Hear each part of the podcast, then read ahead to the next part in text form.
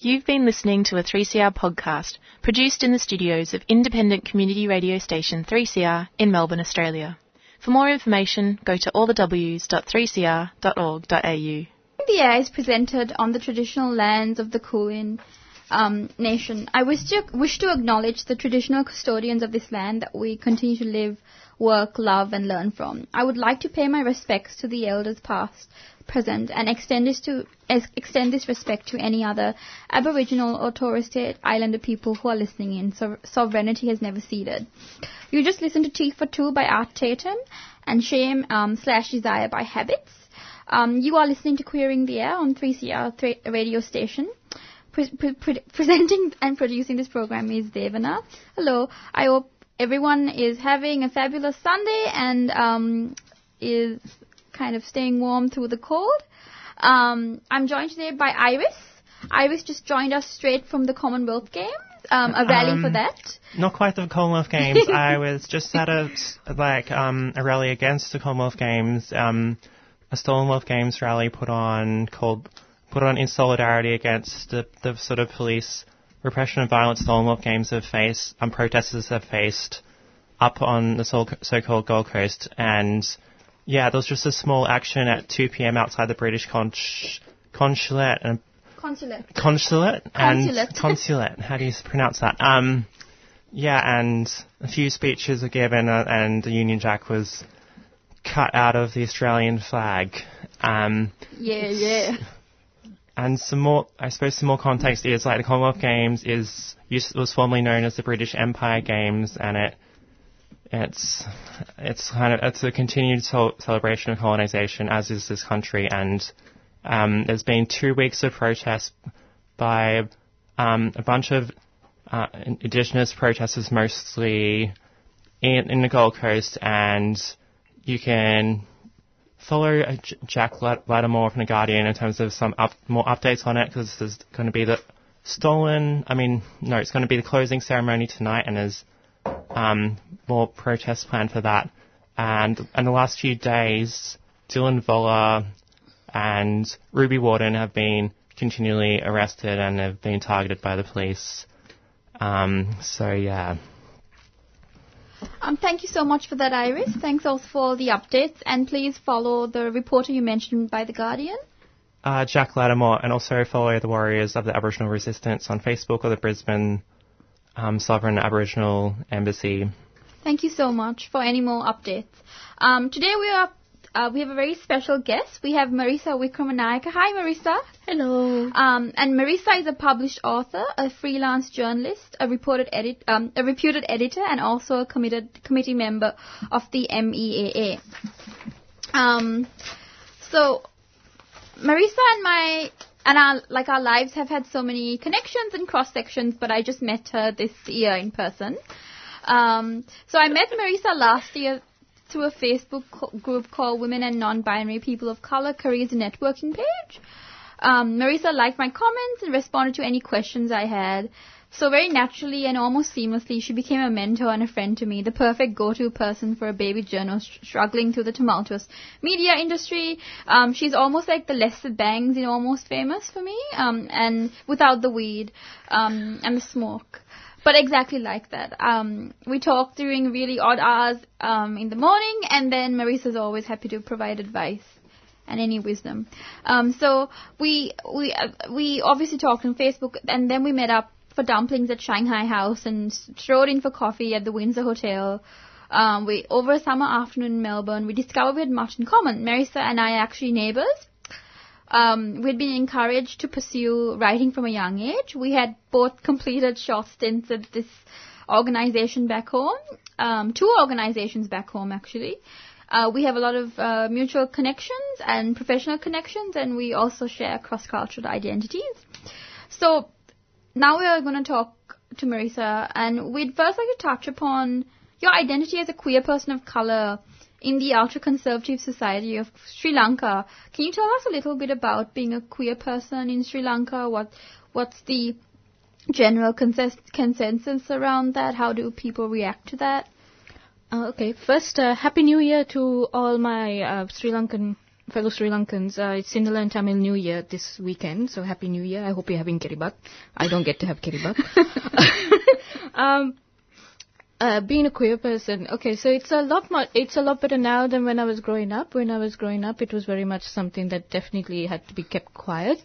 Uh, I remember growing up, I knew something was a bit off because I knew I was interested in women when I was in school, and I also knew that I had to be very careful around my female friends, even if I was very close to them. I knew that um, there was there are things that I I had to stop myself from doing. I could not be too close to them, even if I was my intention was totally you know platonic, but because other people would use it as a derogatory term, you know, and they'd start teasing them. And that was what people would use. Oh, you are so gay. Oh, oh, you are a lesbian now. And then people would be freaked out by that. So I'd had to, it became a habit to sort of hide that sort of, Mm. you know, you, you didn't, it was unconscious. It was just, you never spoke about, um, the people you dated that were outside of what was expect, you ex- were expected to date. Yeah. And I think that was both for men and women. So for me and for a lot of my uh, fellow school friends who later on I discovered, you know, went on to um, have uh, homosexual relationships and so on.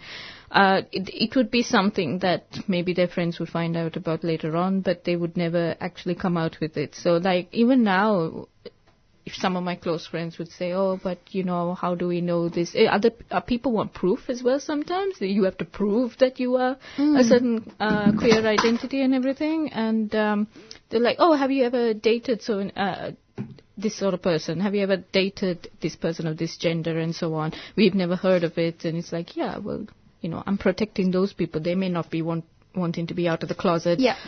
I'm also unconsciously very much aware it's not always a situation where you can openly refer to all of that. Um, so yeah, it's it's much better now. They have things like a pride parade. They had one last year, and I think there's a community that's building up and slowly, you know, people are open to it. But it's also people would talk about it in their families, but they want you to keep quiet about it. And when I was growing up, there were a few people who are obviously out and proud. Yeah. But they were always in the entertainment sphere and they had to be kind of this entertaining person. So people like Kolu, for example, people loved him. He was a celebrity. He's He has a couple of restaurants. yeah, yeah, Yeah. He, he's a celebrity He's also like a society person. yeah, yeah. So he's a society person. So there is this box that you have to inhabit if people are okay with you, you know. And Shyam Selvadurai left the country and then came back, you know. And now it's okay. But like for quite a lot of time when I was growing up, it wasn't okay for someone like Shyam to be around and be a writer. But now he's celebrated, and you know. So there are people like Shyam and Kolu, but they're few and far between. And there are some boxes you have to tick if you want to be in that where you're.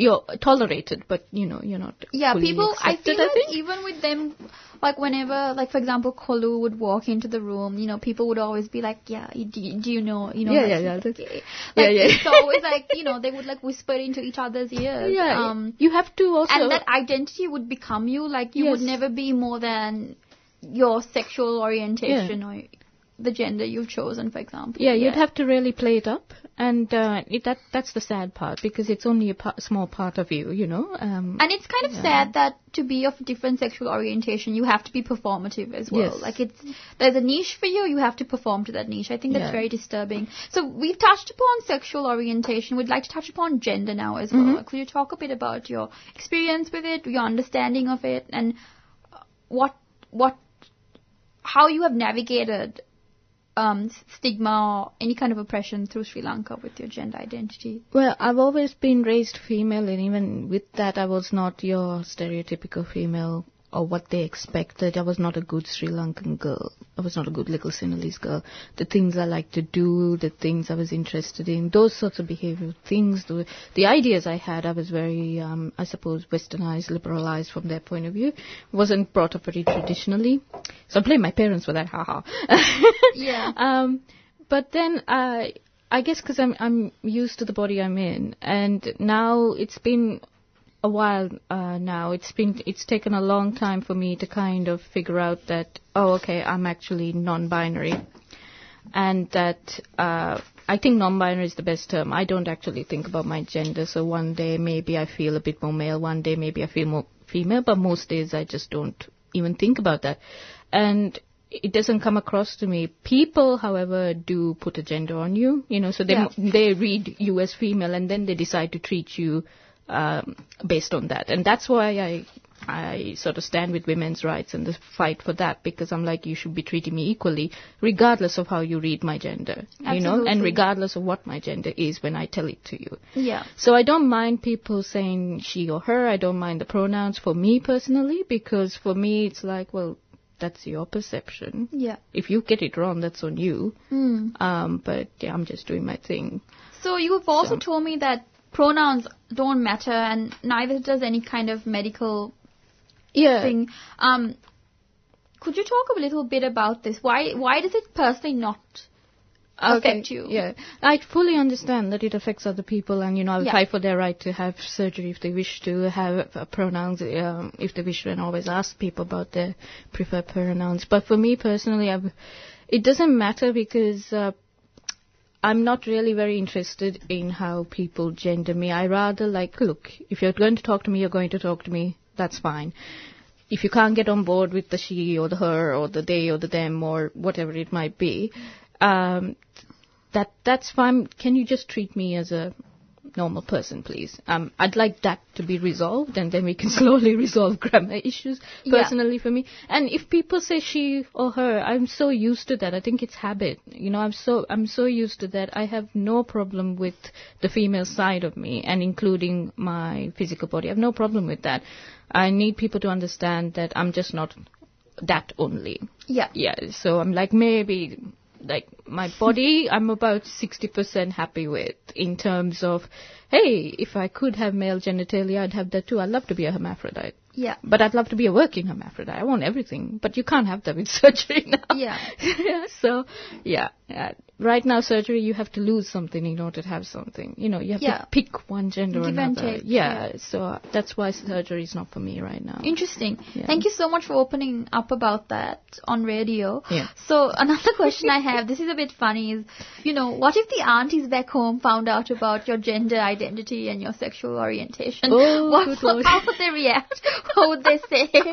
very badly you can you can mimic them if you want. no How would, they, how would they go You know, you know the way they are. They love. They've Yeah, got yeah, yeah, now. They've got cell phones as well, so they're Oh, always. oh god, yeah. No, I'm very careful about what I put out because not not for my sake necessarily. Because look, I'm here in Australia and like there's very little they can really um score. E- even if they score me, it doesn't have much of an effect.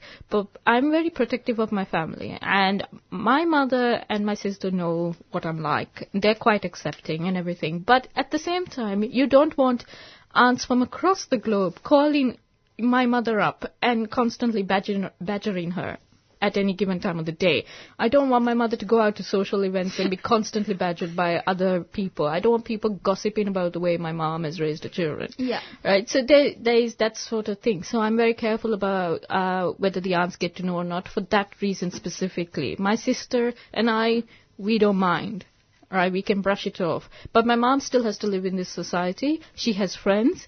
Her friends might be cool, but at the same time, this does not need to be the topic of the conversation. My mom's a very busy person. She has no Yeah. time to be fielding phone calls. Yeah. and I, it's not just this thing. I like aunts are like that.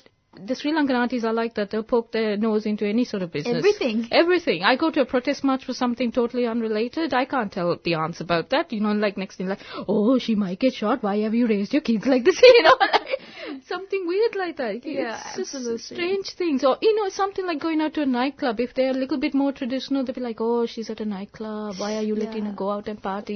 You God know? knows what she's doing there. Why is she in a nightclub? Yeah. Some of my aunts are cool. yeah. And But these are the aunties. These are the aunties. gossip There, there, there are some aunts related to you that are totally cool with it, and that's great. One on one, you can chat to them and everything. But like, no, I don't want to stir.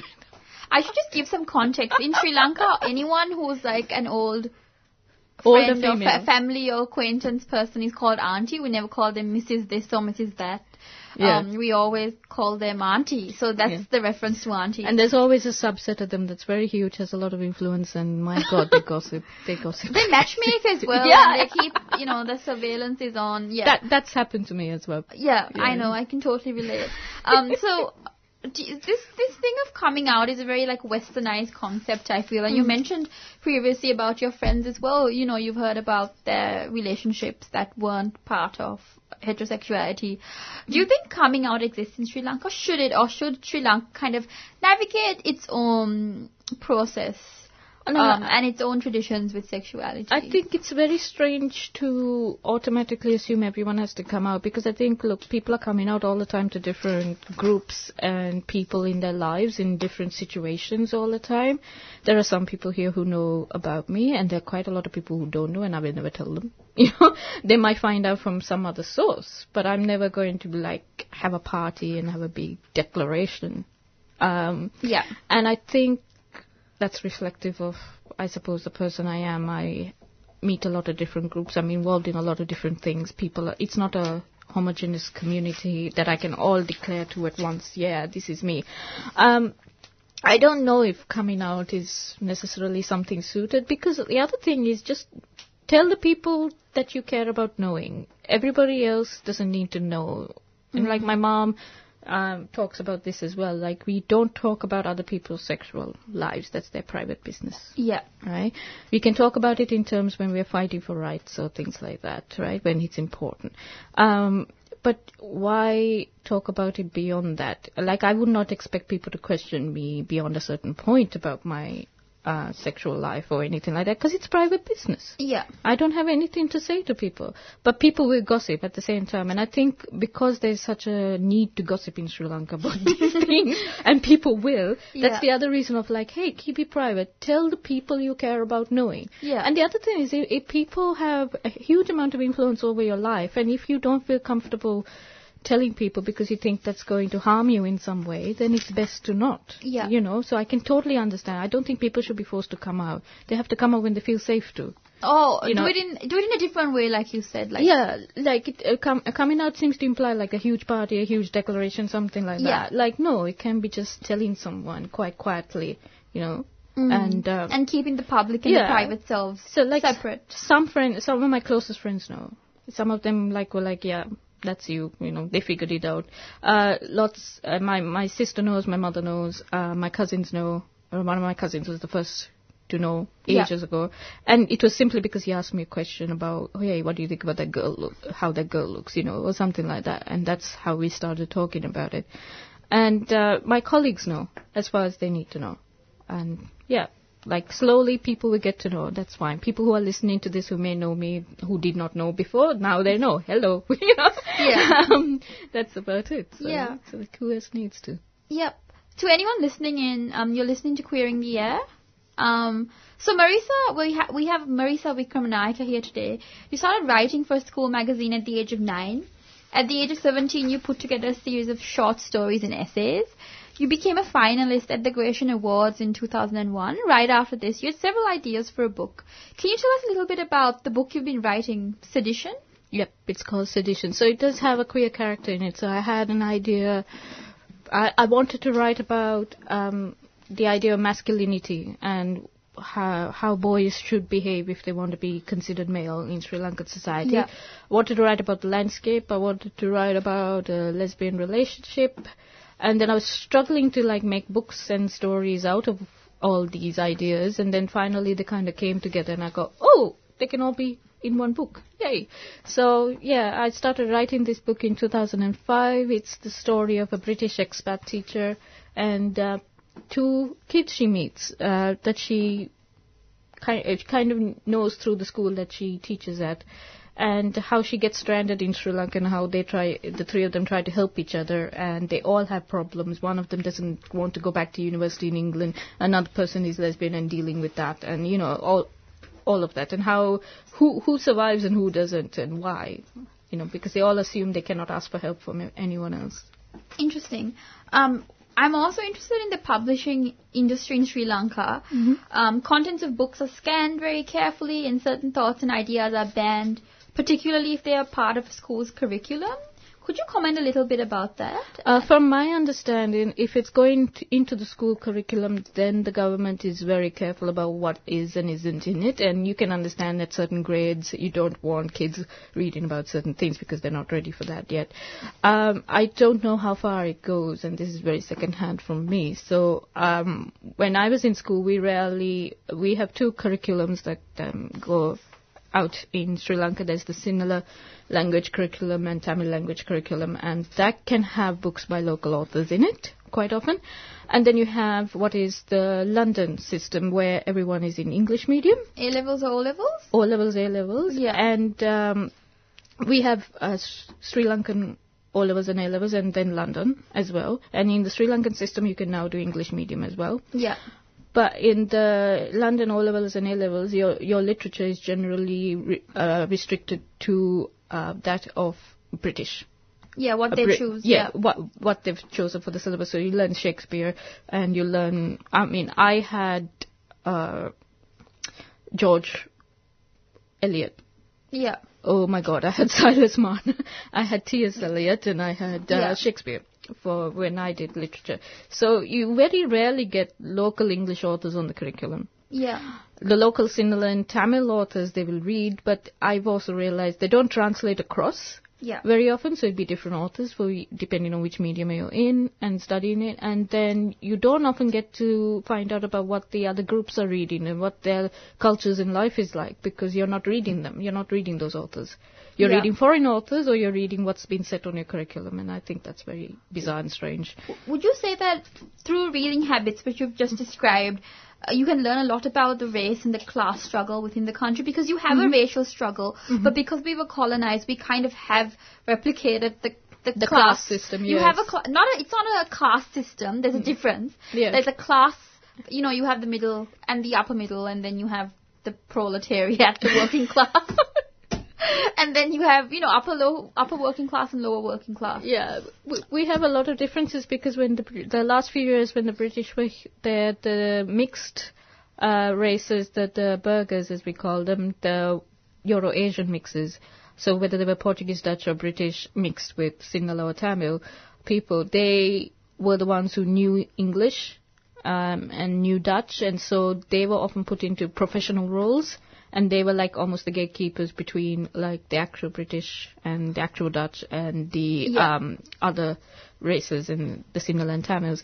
And then the, there's a group of Tamils that were brought over to work on estates, for example. So they're in even lower working class situation, though things are slowly improving for them. That's not exactly true though, because Mm. as we have seen Mm-hmm. through the organizations, it's a lot. Uh, it's kind of fluid. Yeah, it's very fluid. Um, it's there is. It's not the same as America, or it's not the same as here, where you have this big institutionalized Yeah.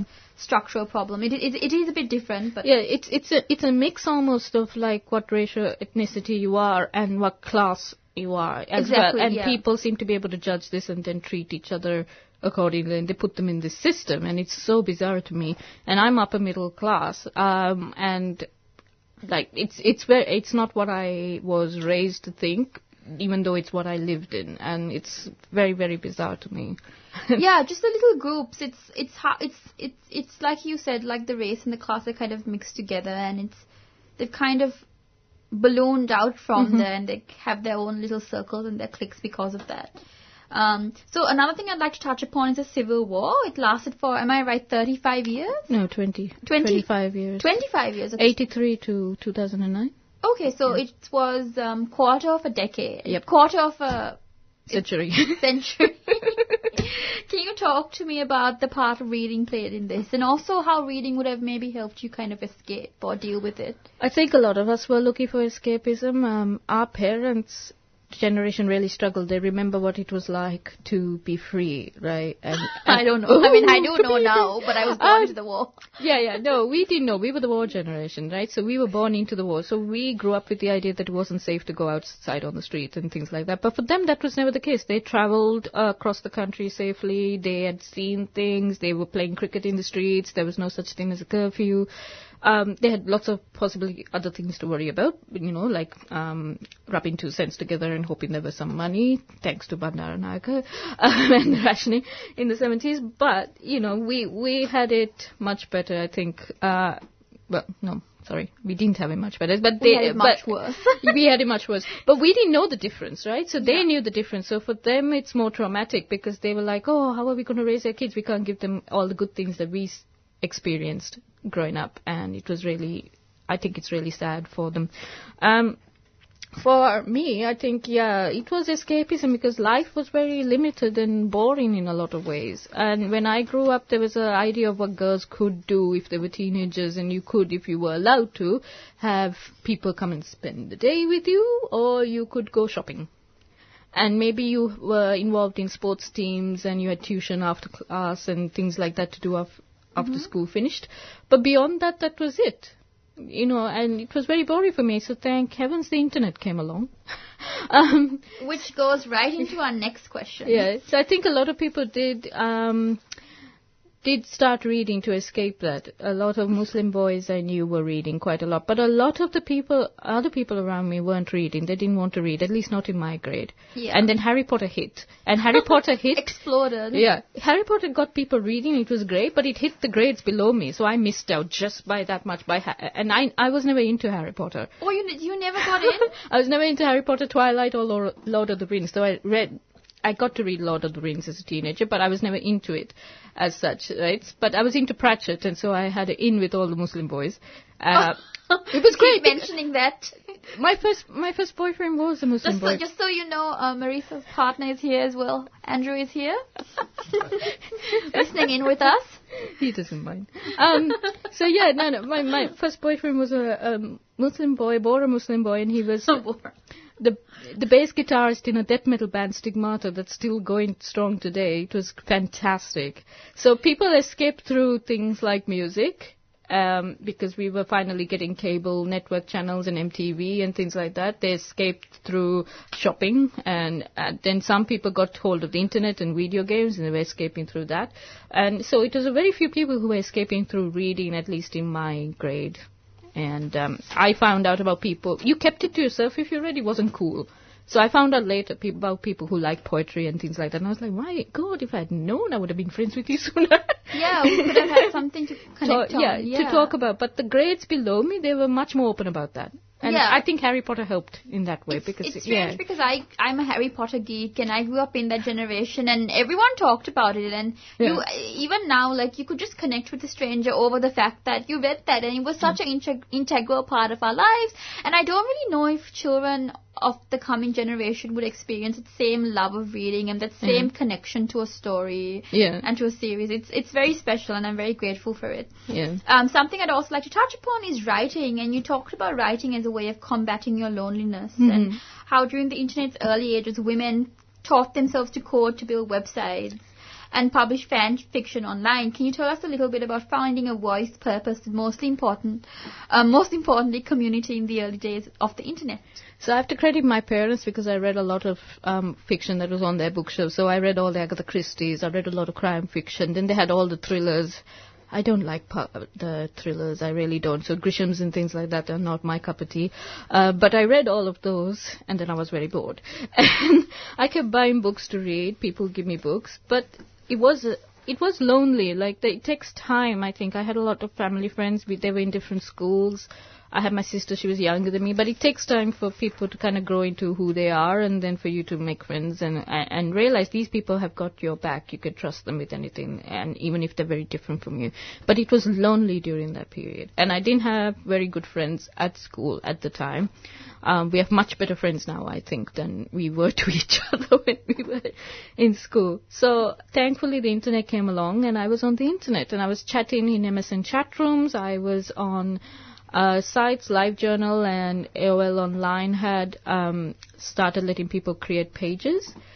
The guys seemed to be in the chat rooms and looking, trying to look at porn and things on the internet as you would, except that it would take 20 minutes for a picture to download. So like, Yeah, yeah, I you know, um, and you're dialing up, and everyone else is screaming at you to get off the phone because you know, Yeah. yeah, you they want to make calls and things like that. And then um, the girls were because boy bands had come along, and this was the huge thing, right? There were camps in school and cliques because of which boy band you preferred, right? Whether you were Backstreet Boys or NSYNC or you know Hanson even at the same time. Yeah. And then there were you know, East 17 and Oasis and Blur and, you know, Five from England and all of that. And then people were building websites and pages to talk about these boy bands, to cha- exchange pictures, to build up a collection. They were like, they were using MS Paint to make GIFs and little doll stickers and things like that that they could put up. So and they taught each other how to code. And it was mostly girls doing this. Yeah. And I was I was in the middle of all of this, and I this is where I also learned to code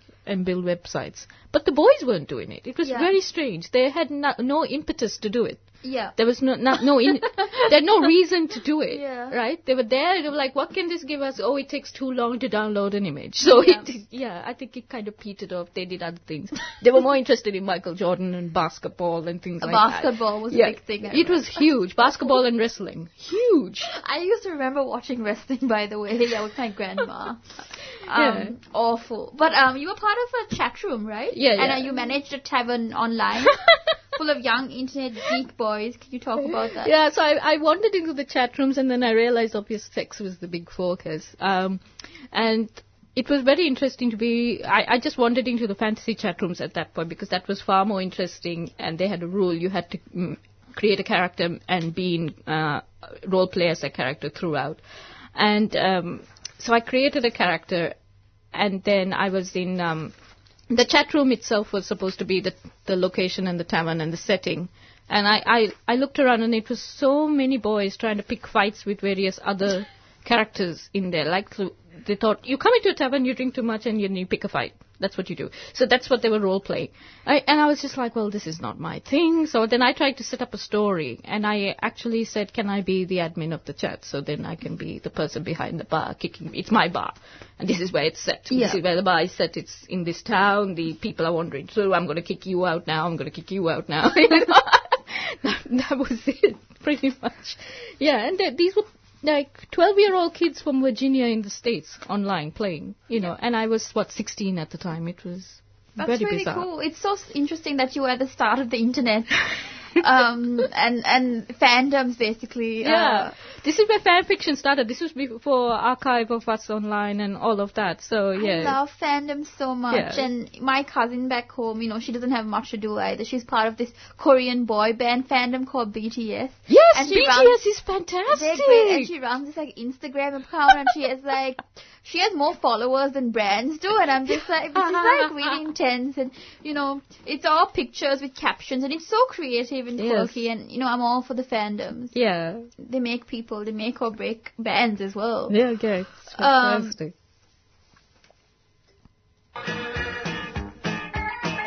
panoply, panorama, panpipe, pansy, aha, pansexual, knowing no boundaries of sex or gender. Sound interesting? Then join Sally on Sundays at noon for Out of the Pan. All those gender questions making you think too hard? Whether it's transgender, bisexual, polyamorous or beyond, we'll throw those questions into the pan and cook up the answers for you. So go on, push that gender envelope only on 3CR 855am digital and 3cr.org.au.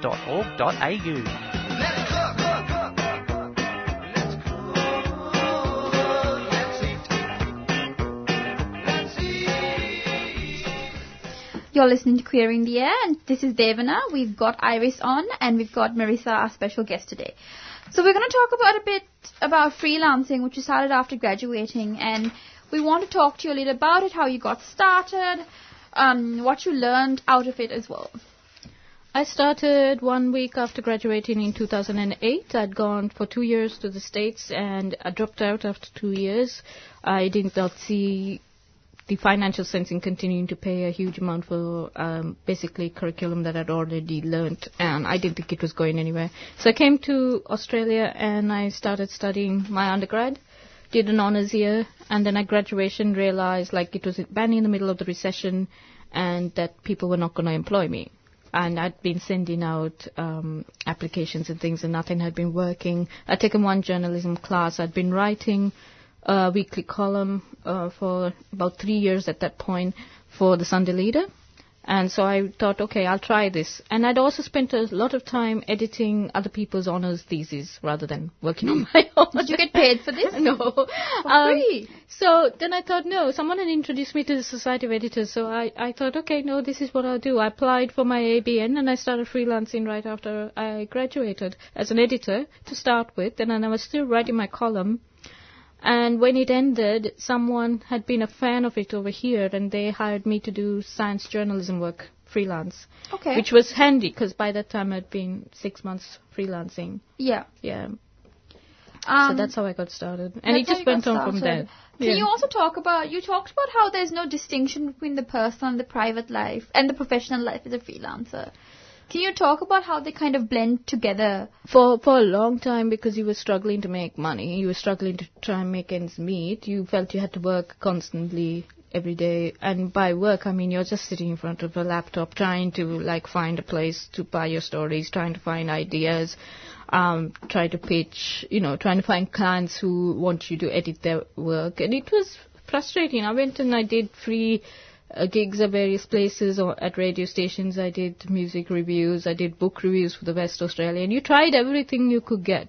Yeah. And you kept trying to also, I mean, it was the start of when everybody kind of went, oh my god, this system we've had for journalism is not working. It hasn't worked for like hundreds of years, but no, it's not working anymore now. Basically, the stability of the industry Yeah. eroded. Yeah. Yeah, but Yeah. it's slowly building up again. They're trying to get all these rights for digital journalists again. Yeah, they're trying to get rights for digital journalists, but whether the jobs are there in the first place is the other question.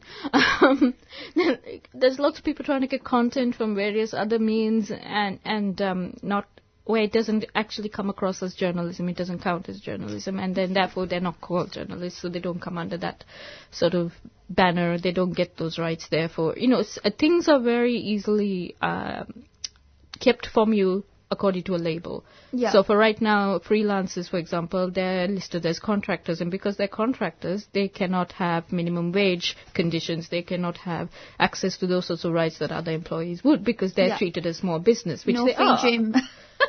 Which they are, but we have to change that. But that's in the law, so that Yeah. that's the that's the hard part about being a freelancer. this is not on the script, but I want to talk about this because journalists love talking about this. What do you think about the blurring lines between advertising and journalism?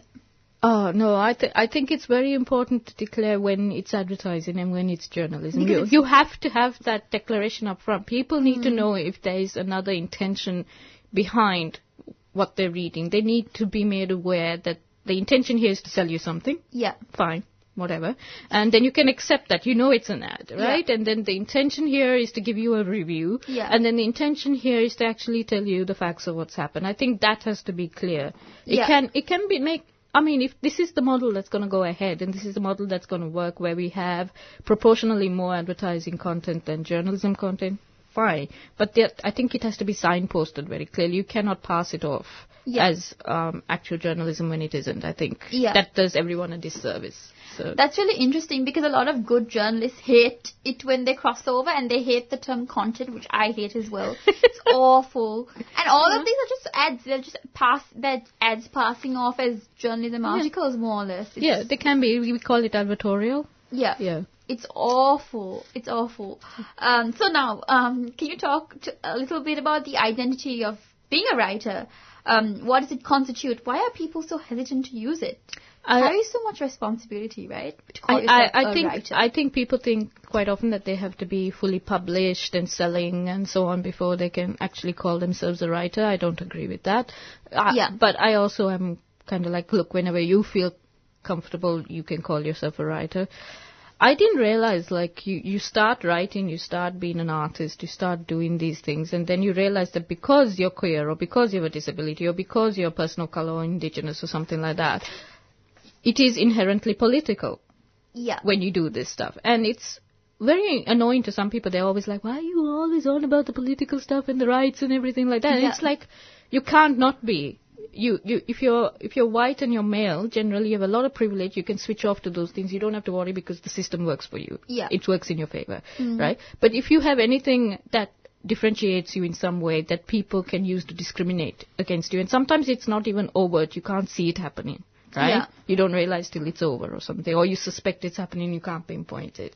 Or it's in attitudes that means that your work is not bought or it's not published or you don't get a leg up, you don't get anything started, all of that sort of thing. And yeah, you have to constantly talk about it. If you don't talk about it, people don't know. Yeah. And they assume that you have the same access to the playing field as they do. Mm. And lots of people have been surprised when I tell them, like, no, actually, you know, it's going to be harder for me because I'm X, Y, and Z. And I don't believe that. That's not me playing the victim. That's me saying, this is what it is. If you don't like it, if it makes you uncomfortable, do something about it, Yeah. you know. So, yeah. Uh, would you say that being a writer is a responsibility or a privilege? Because in Australia, there's a belief that being a writer is a privilege. Um, this was said in the Griffith Review. There was a speech at the Wheeler Centre. Yeah. And they were like, oh, but being a writer is a privilege. And I was like, that's only in Australia because an Indian woman intervened.